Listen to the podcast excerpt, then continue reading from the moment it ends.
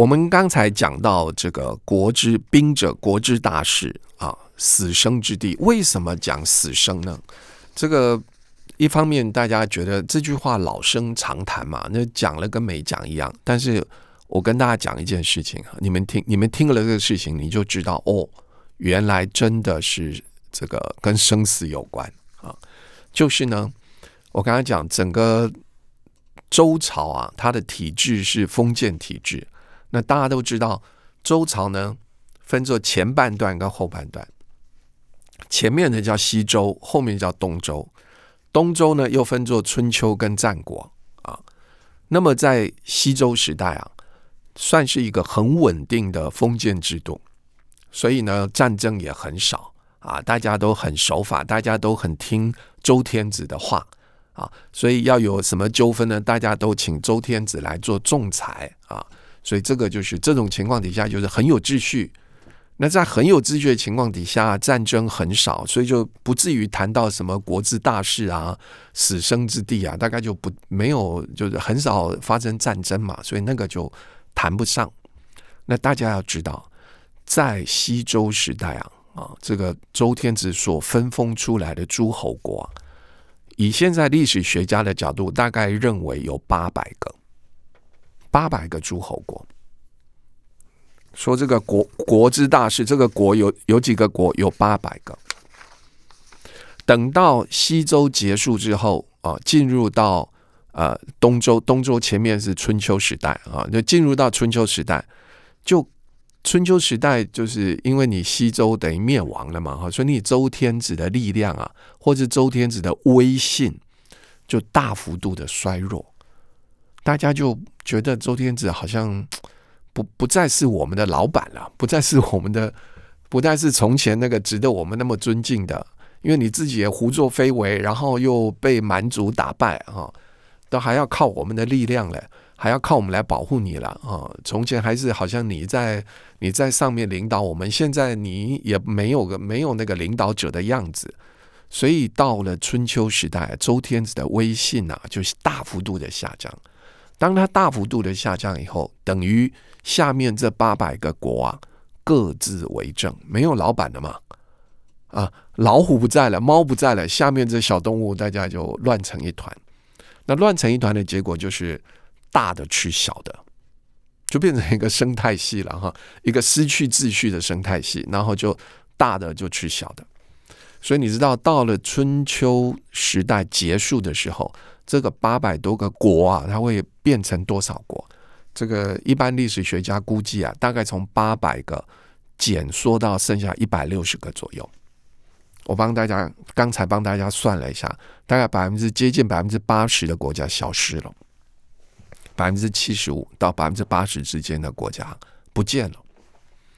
你看哦，就这么一个短短一百多年、两百年的时间啊。就消失了百分之七十到八十的国家。你如果用现在角度看，就是说啊，我们有八百家企业上市啊，然后一段时间之后，发觉八百家企业啊倒了六百多家，只剩一百多家。这这就是这这么残酷。如果竞争这么激烈，这么残酷，大家是不是要讲究？哎，那我们要好好研究这个管理企业的方法，对啊。那就是在竞争、商业竞争很激烈情况底下，大家要在意的就是，那我要好好管理我的企业。呃，无论是从会计报表的角度，从这个领导统一的角度，从这个改善产品、这个增加生产线效率的角度，种种角度，我就是要把我的企业管理好，让他不要赔钱，让他不要在这个呃上上市排行榜里面，不要让他呃被除名。那古代也是，你像进入到从西周进入到春秋时代，有百分之七十到八十的国国家被吞并了，消失了。怎么个吞并？所有吞并最后的结果就是在武力上被别人打败嘛。那哪有人愿意在那边被人家吞并？一定是吞并他的人武力军事力量比他强，然后他无力抵抗，所以就被吞并了嘛。所以到最后由谁来决定？由兵来决定。由战争来决定，由双方的军事力量来决定，那很现实，所以才说啊、呃，国之大事，然后死生之地。你兵强你就不会死，你兵弱你就死，就被人家吞并了。不要，大家不要看这个，大家再想一下，从春秋时代到战国时代，又一次的大兼并。我刚才讲春秋时代到后来变成一百六十几个国家，再进入战国时代，又隔了一百多年、两百年，又消失了多少国家呢？消失到最后剩下二十几个。我我还没有说这个。秦始皇统一天下，我就就到大概战国啊中后期这个阶段，这个阶段呢，大概经历了一百多年，然后一百六七十个国国家又兼并兼并，剩下二十几个国家，这比例是多少呢？百分之八十又不见了，百分之八十的国家又不见了，又消失了，又被具有比他更强大军事力量的国家被他吞并。所以你想，你你想想看，一段时间之后，百分之七八十的国家不见，再一段时间以后，又百分之七八十的国家不见，然后在战国时代的中后期，还好剩二十几个国家，可是再经过那个一百年左右，这二十几个国家最后剩一个国家，就剩秦国，全部百分之九十五的国家又不见了，最后由秦国统一天下，所以这么个。三百多年的时间，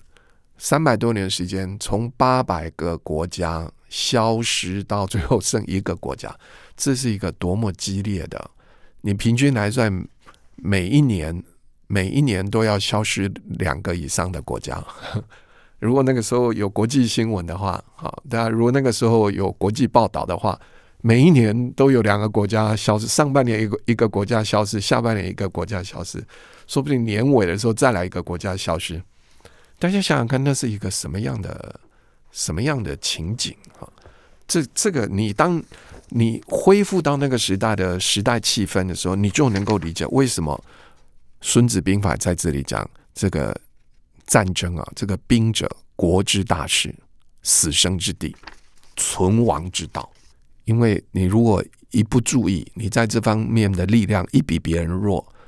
呃，明年上半年那个要被除名、要不要消失掉的国家，可能就是你们，可能就是你啊，所以这样不可不察，这个竞争太激烈了啊，这个竞争太激烈，这种这么竞争激烈的情况，其实跟现代西方或者现在欧洲啊，欧洲的历史，从十七世纪、十八世纪到十九世纪，这个两三百年的历史，其实也非常相近，非常接近啊。这个这几百年，这从十七世纪到十九世纪这段时间，也是欧洲、